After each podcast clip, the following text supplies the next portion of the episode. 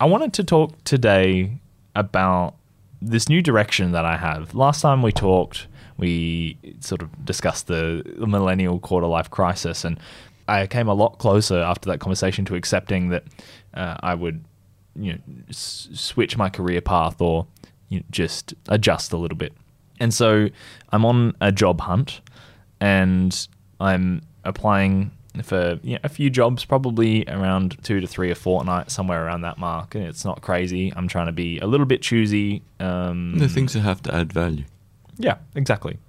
But I'm finding that the the rejection process or even the application process I'm finding really difficult just because I have a certain amount of experience and in, in a certain field, I guess, you know, it, it is relatively specialized, but I feel like I'm starting from square one again. It feels like the the most significant thing I have on my resume is the fact that I graduated to some extent. The ultimate hidden truth of the world is that it is something that we make and could just as easily make differently.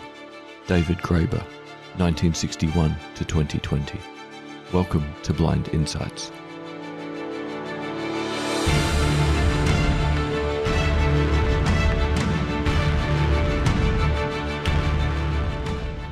I'm here today with David Olney. How are you, David?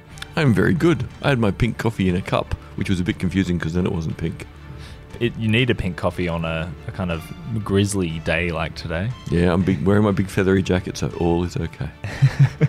I'm wearing probably the most comfortable clothes I've worn to the city in a long time, like in a sort of oversized hoodie. It's not very professional looking, but Do you have to be professional when you're a student? no. But I, I'm not really a student. so You're in much a as- weird thing, aren't you? You're a mentee, Yeah. Which is better than being a minty. But also, I, you know, today's session's about social media use, and I couldn't care less. So, um, Oops. That's much how I felt through my entire social media subject in my master's. I'll learn how this works so I can then ignore it. Yep, exactly. Do you think that I am just waiting for someone to recognize the adaptability in my skill set, or am I really sort of starting again? Because I I don't like that idea. Man, I reckon there's probably at least two big things there. And the first, I'd say, for anyone that did complex problem solving with Tim or any of the other years, remember we did a skills audit early on Hmm. where it was write down all your successes and then write down the skills that you know allowed you to achieve those successes. I, I think you really need to do that again so that you actually see all the skills you've got because of the successes you've had. Mm. And you recognize that it's actually those skills you're offering to the world rather than the specific successes.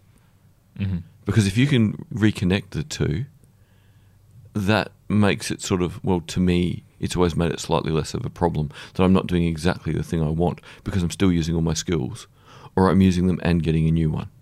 So that's a way to kind of get a compromise in that of going, well, I'm using all my skills and I'm getting a new one. This may not be my ideal thing, but it's an okay thing. So I think that's the practical side of that. But I think the other side of what you're talking about is there's a terrible moment when you realize you're going to have to take a different path to get to the same place Mm. or take a different path and get to a different place that no one really wants to talk about. And that is that you actually have to grieve for the loss of a dream. And I'll say the loss because it's not, it's dead, but you can't get there the way you thought, and maybe the dream's even going to change, Mm. which is why I, I would call it the loss of a dream. Yeah, it has felt like that. It's something that Yeah. Jade and I have, and I think you and I actually put together was that the stages of emotions that I've been through have been very similar to grief, like Yeah. going through anger and you know, coming through to acceptance, and yeah, Yeah, and a friend of mine worked in public health, and she was, uh, you know, pretty much an expert on grief. And we used to talk about it on the train going back and forth to Gawler, which is a long time ago now. It's like 2009 or 10 that we used to talk about that in the train. So I don't really remember the details, other than I never found the literature on grief that she was describing to me very convincing, Mhm. because my own experience of this idea of loss and grief really began the end of high school when I'm like, shit, that was just really hard work has trashed pretty much the last of my sight. Mm. I have no idea what I do next. Everyone's saying to go to university. That's just going to be more hard work with no clear end Mm. and no clear sense that putting all the effort in is going to help me get round being blind. And that's when it stopped just being a thought but became a reality, realizing everything about life being blind was going to have to be a deliberate choice and extra effort. Mm. When everyone around me, yes, they were making an effort, but in a lot of cases they could meander their way into okay outcomes. hmm And it's not that I begrudged them doing it, but I certainly wasn't very happy about how much work I was going to have to do with no clear sense of a good endpoint. But what I also know about that period is I really only let that grief overwhelm me for a couple of weeks hmm because I don't know how I realised it, and I don't know where this fits in the grief literature. Because me, the grief literature seems to say there's meant to be all these stages in the right order. Mm. All I realised one morning was this is bullshit. Grief is an endless circle until you decide to do something else. hmm That was the, the certainty I literally worked out like in a penny drop moment. And what I realised, grief will just keep doing that circle thing for as long as you let it. That's what grief does, in my opinion. Mm. So my choice was to go, okay, I need to do something immediately that can earn me money and that can be a job. So I started training to be, you know, a sports injury masseuse. Mm. And I'd always wanted to play guitar through high school. So it's like, right, but I'll do both things properly. You know, I said to mum and dad, look, these are the two things I want to do. And thankfully, they were massively supportive and said, yeah, look, the last bit of high school, having to do it being blind has clearly been exhausting. Mm. You're not talking about having a pointless gap year. You're talking about starting one thing that can earn money and one thing that can make you happy and maybe give you an artistic outlet. Go for it. hmm But that meant that literally after the two weeks of laying on the couch feeling miserable, I immediately dived into starting the massage course in January when this was sort of mid December. I was going through the miserable bit and had my first guitar lesson the first week of February. Mm. So it was two weeks of misery followed by a month of organisation.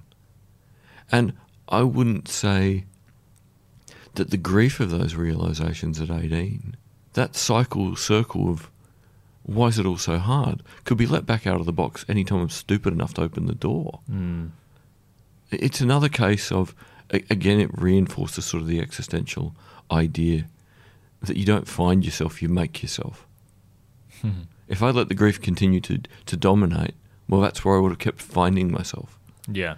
Instead, I made some alternatives, and I know there'd be a lot of people going through grief who'd say, "But I can't get out of my cycle. I don't know how to stop." And all I can say to that is, I don't know how to stay in that cycle because it's a guaranteed path to hell, Mm. which is not very helpful if someone's stuck in the cycle. Well, my only thought was that I want to be as proactive as as you, you were. Like it's clear that the actions you took were able to pull you out of that.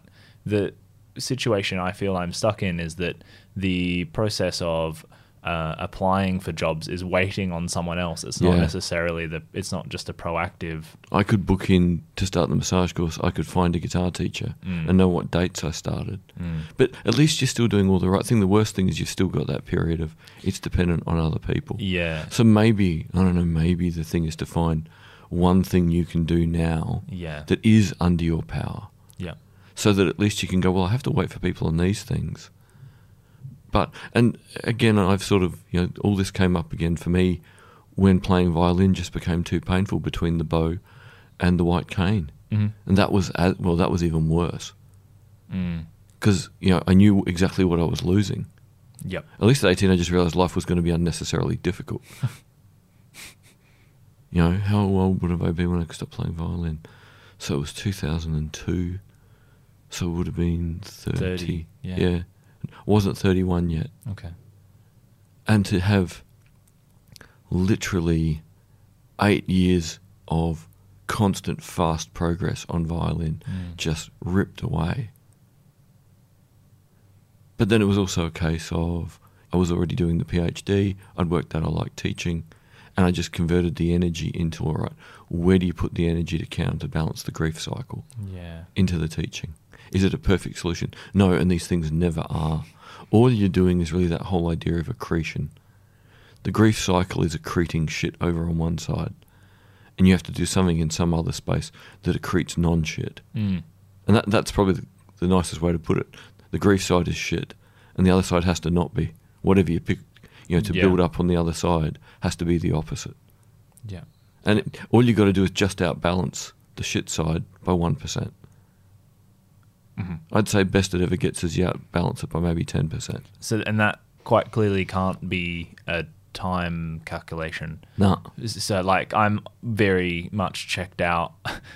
I, I have no issue with my current employment, but I'm super checked out of it now that I've realized I want something else. Yep. Yeah, you could tolerate it while it was helping you start everything you were doing. Mm. But i again, it, it will get zapped the minute you get a job that is your credibility project Oh. that leads you towards where you want to be. Hundred percent. So I quite simply don't have the time resources to counteract that with something that I'm enjoying. Like Yeah. if, if that makes sense, as in I can't find something to do for an equal amount of time. So it has to be like a, Yeah, it can't be equal amounts of time. Yeah, you can't do it with time. Yeah. It has to be about things that provide the direction that doesn't feel like you're in an ellipse. Yep. You're not just going round and round. Mm. So even if it's slow, even if you can't put as much time in, that's less important. You know, the, the funny thing was Mm. when you know 2020 rolled around, COVID started teaching via Zoom, and I realised uni is over Yeah. and found that the masters in strategic communications existed and that I was going to change direction and made the decision. That transition, there was no grief whatsoever. I thought there would have been. I thought I would massively miss teaching, that there would be something about the uni I'd miss. Mm. But what I really learnt with that one is you can get to a point where it's not always that you're going to grieve for things that are lost. Some things you just do because you need to. And university had become one of those things. Mm. And as I keep pointing out to my former students, I miss teaching you lot, but I don't care less about teaching new people. Yeah. I don't know them. I don't care about them. Mm. So I don't need to. I don't need to worry about that. I certainly don't need to create an artificial connection to what might it have been like to teach a new bunch of people. Mm. So I think the big thing with making sense of some of this, at least in my own experience, is to not think that what the past was like will the future be the same Mm. because it doesn't necessarily have to be. Like when I swapped from guitar to violin, there was no negative at the time in that. It was here's an, instru- an instrument where I can play more notes faster. Woohoo! and you know, I would love to go back and tell '90s Dave, don't pick a violin up. Just write to Bill Brown in America and get him to send you guitar lessons on CD. Yeah. That, that would be awesome, but it didn't happen. Mm. And if I hadn't gone to this other weird path, I wouldn't have taught all of you lot Yeah. and we wouldn't have met and we wouldn't have a podcast and I wouldn't now be doing strategic communications. yeah. So as much as it's the weirdest path and I wouldn't inflict it on anyone, and I do say that periodically to people, I wouldn't inflict my forced life choices on anyone Yeah. because the baggage has often been very painful. Yeah. But the, the only lesson I can draw from it, and again, this is meant to be about you today. So sorry for it's- talking no, so it's, much, but because it's it, well, it's it's meant to be accessible for the audience as well. So multiple examples is great. Yeah. But yeah, to me, you know, if you get stuck in the grief loop, you're fucked. Mm. It's that simple. And the reality is that there are whatever is happening now, and it's almost post-traumatic growth. Like uh, there's a possible eventuality, like you just pointed out, Yeah. that you will look back on and be like, "Wow, that's amazing." That if that hadn't have happened, I wouldn't be where I am now. Yep. And that's where I think just the practical thing of the skills audit to remind you, okay, you're not doing the thing you thought you would, Mm. but you have so many skills and they will get you whatever's going to become the credibility project hmm or the better thing than just working in basic retail. It might be you have to do you know one job to get you moving in a different direction and then you can jump to the thing that will be the credibility project hmm if you're doing the real work you want to. It might have to be two step. That's what I'm saying. It's it's the dreams got lost. It's not. It's dead. Mm. You just don't necessarily know how to get there. And with more data and more skills, the dream may evolve. Mhm. Would have I ever thought, like we were talking about when we recorded the millennial episode, that I would be happy being Dave the marketing guy? Yeah. Couldn't have imagined it. Yep. It's odd. I can point to something a little like that. It's it's funny the in multiple ways. The old me would have hated the me that I am now in some ways. Like I think just out of ignorance in, in terms of just having a judgment about certain you know, decisions, even if Mm. it's down to like yeah the lifestyle I lead now. Like certainly the meat eater in me and as a teenager would have been like. "Pff, Yeah. vegans. And, So yeah, And this is a big thing. We do change. Yeah. Like this idea that we don't change all the big longitudinal psychological studies Mm. say that people change far more than they want to admit to. Mm. Because it actually makes them uncomfortable if they didn't know how it happened. What happens because of life. yeah, You know, I don't remember where I heard it last week, but it was a psychologist talking about the fact that, you know, if you really want to understand who you are and what you're about, pay attention to the five people you spend the most time with. Not your favorite five people, Mm. but the five people you spend the most time with. Because by the nature of how much we're a social being and the extent to which we mirror, you are shaping yourself all the time by your predominant interactions. And that's an uncomfortable thing when Ah, you so desperately want to be yourself. But also, it Yeah. means if you're a little bit thoughtful about, you know, some of those are going to be people you spend, you know, heaps of time with at work. Maybe Mm. not your ideal choice in the world, depending on what your job is. That's so interesting. I'm really lucky. I get to spend a chunk of my work time with a you know grumpy American entrepreneur, and sort of super enthusiastic, you know, enthusiastic to the point of infectious Steve Davis. Yeah, like I don't mind my work people; they're, they're lovely, but you know, your five people you're around are going to shape you, and the things you have to do are going to shape you, and the things you choose are going to shape you, and you get some choice, but you don't get free will, Mm. and you don't get to be the you you want to be Mm. unless you're willing to live in isolation.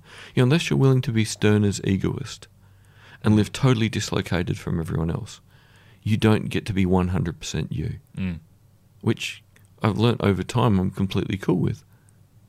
Yeah. Yeah, like you said, you get some choice. I, I feel that, yeah, that it's a scary thing to think about. I'm not sure that I could even describe the top five, as in, I'm not sure in time. Mm.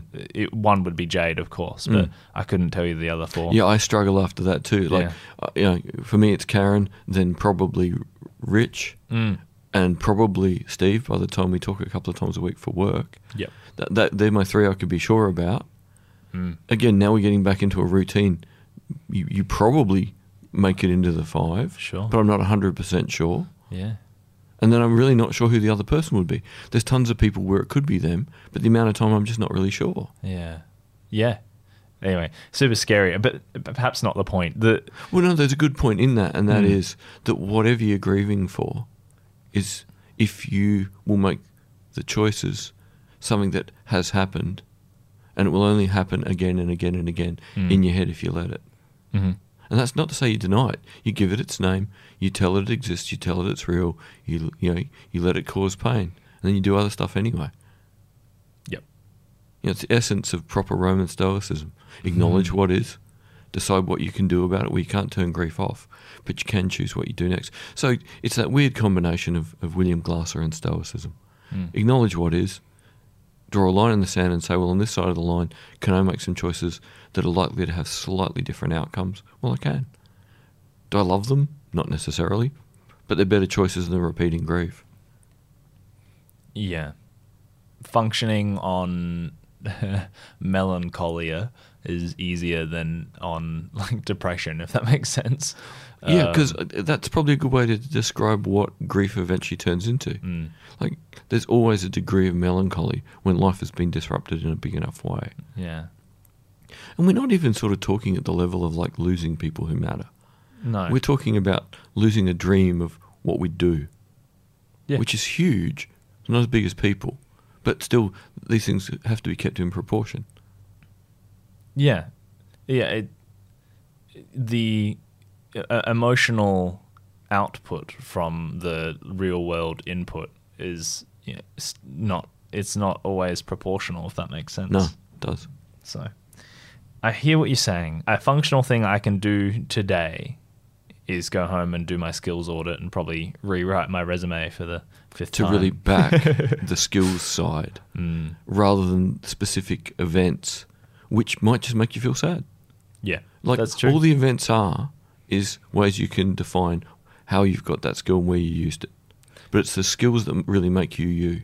Well, it's to that's be what you carry forward. it's it's it is going to be a little bit sad to you know actually delete th- those elements from my from my document, Mm. which you know say like cool things that I'm proud of doing.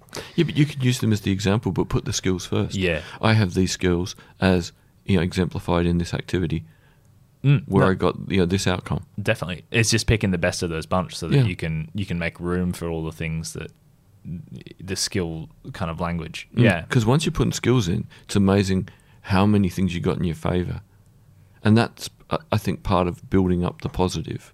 Of okay, the dream's lost, but guess what?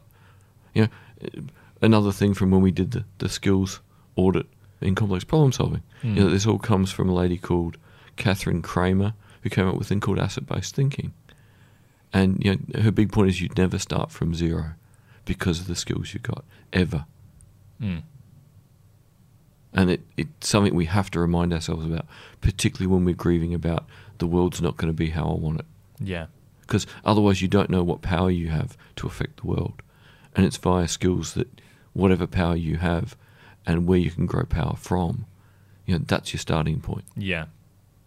I like that optimism. The phrase that still gets to me in this kind of job application process, uh, which I've been told independently by a few different people, is you have to start somewhere. And I hate this.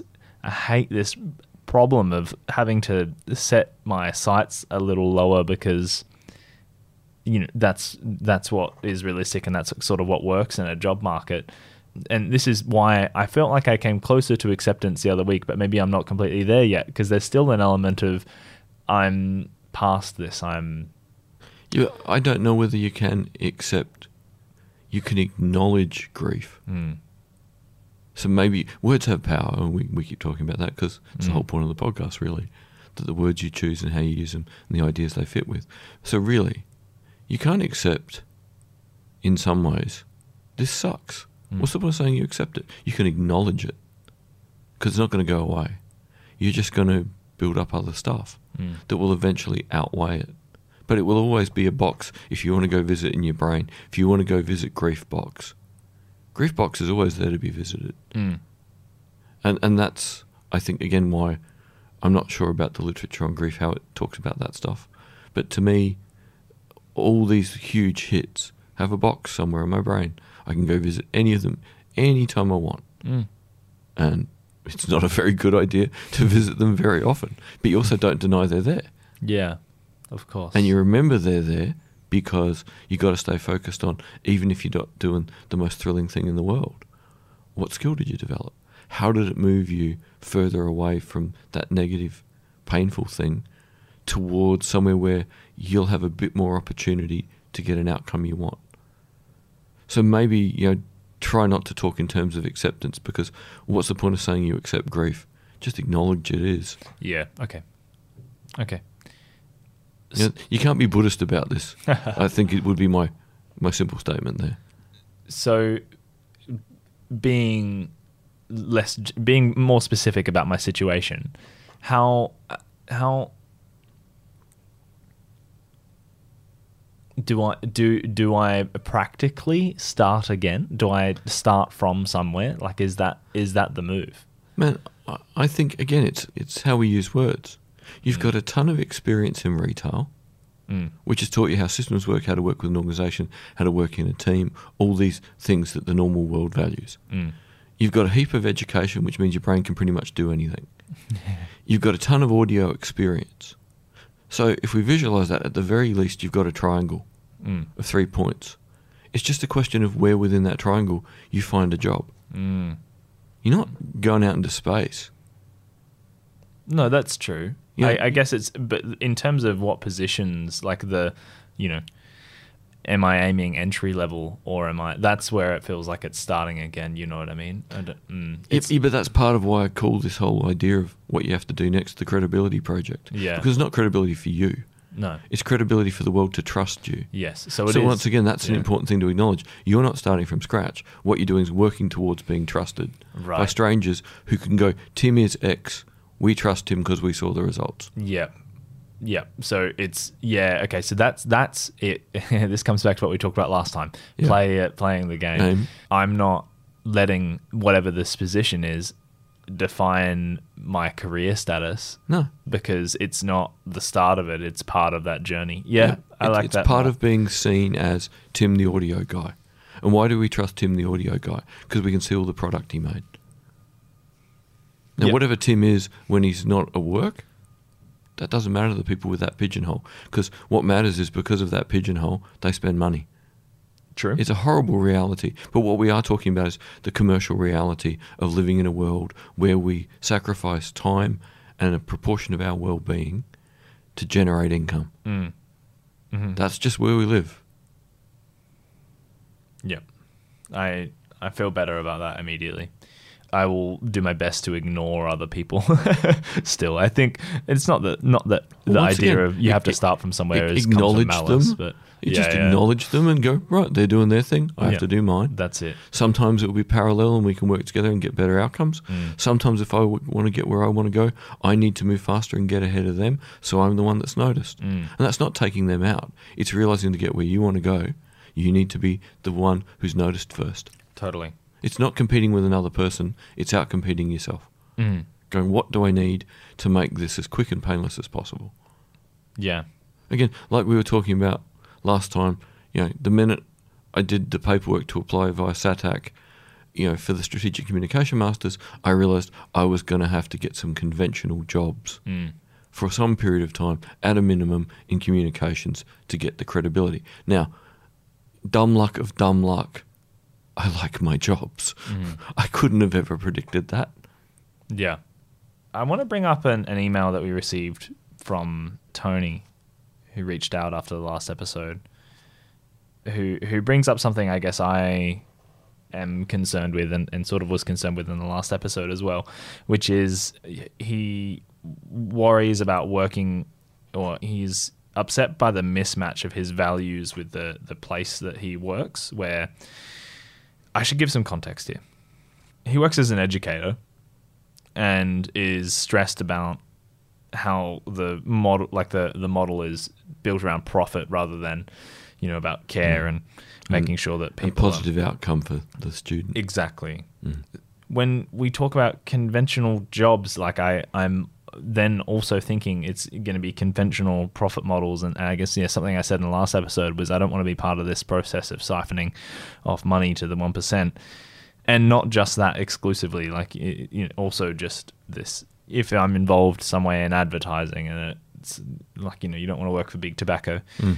that kind of element it, it, that seems inherent or it seems to be just a part of what is out there. And my escape to that was or my escape from that was going to be working for myself. Now realizing can't do that yet Mm. come back to it later. Do you just have to do this? And if you're really that compelled by it you do something about it later in life? Is that the idea? Man, you know, you saw how much I shielded you all as students from the shit that was the uni. oh yeah. So you accept, well, you acknowledge what the system is, mm. you acknowledge how limited your power is, Mm. and use the tiny bit you've got to get better outcomes. hmm So once again, it's about not going that you can have an absolute one way or the other, that you're absolutely corrupted or you're absolutely in control, Mm. but acknowledging that the system is thick and mean and profit driven, hmm and going, fuck the system, Mm. play it playing the game, Mm. be the shield for 100 students. hmm And if you can't make that work, then start looking for your exit strategy. Now, I had walked away from university in 2015 with no intention of going back. I was only back in 2017 because I walked my former boss off campus and told him never to come back. And my last two undergrads were in the subject he'd fucked up. Mm. That's the only reason I came back in 2017. Otherwise, never would have got to teach or meet you. yeah i know So Wild. the reality is, I came back because well, people were throwing money in front of me, yeah and students are awesome. Yeah, again, pre-COVID, I, I could still say that I looked forward to teaching at that point, hmm and I had a brilliant shield from the shit of the system. yeah So once again, was it perfect? No, it was a disaster in so many ways. I literally would get on the community bus to go into teach and feel myself starting to harden up mm. before I even got off the bus, going, "What shit is this institution going to put in front of me today that makes my day or my student's day worse. Yep. Because I know it will, mm. because it's its default setting.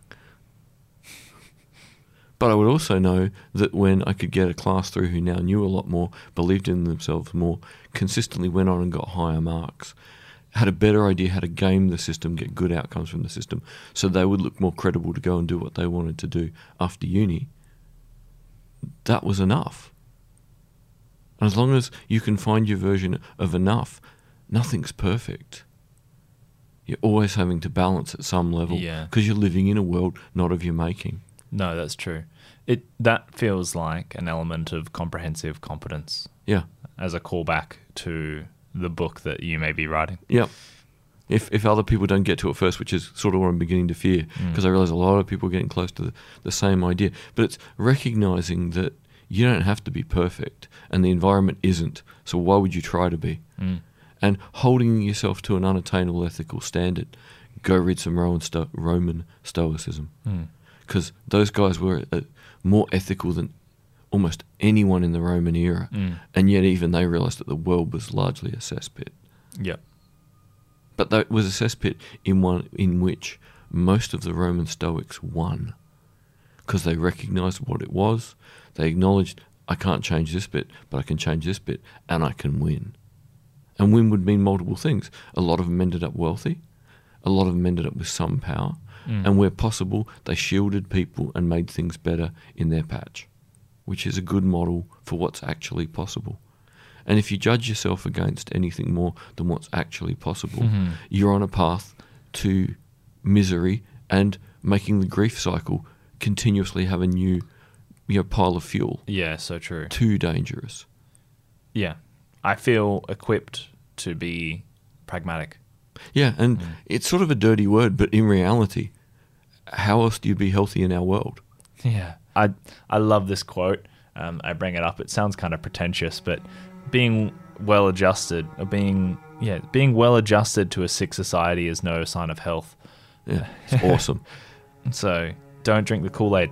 No. Um, I am. I feel better. I feel better. And these conversations have been really constructive for me. So yeah. Uh, is there any anything else that comes to your mind, David? I'm I'm kind of settled. I think just the, the last thing to reinforce is everyone, if you're struggling, Mm. do a skills audit. Don't be obsessed by the thing that's gone wrong. Make sure you can see two pictures what's gone wrong and the grief that goes with it, and all the skills that have that will allow you to push forward if you choose. And two, be careful of your language. If you say you accept something, it has big baggage. Acknowledge some things that they exist and which bits are beyond your control Mm. but then also acknowledge which things you can affect. So don't accept things, acknowledge them. Because accepting them says it can overwhelm me.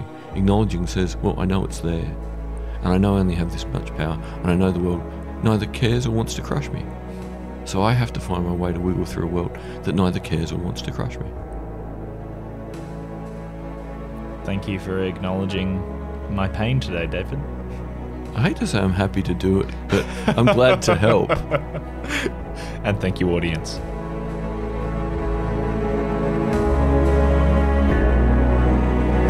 Hello, audience. Thank you for listening to Blind Insights. If you're enjoying the show, please remember to subscribe and share your favourite episodes or leave us a review if you really love us. We'd love to hear from you. Get in contact with us on Facebook or Twitter at Blind Insights, or send us a recorded question to the email in the description to feature on an episode. Also, don't forget that we have merchandise. Thank you to the Ozcast Network. Peace out.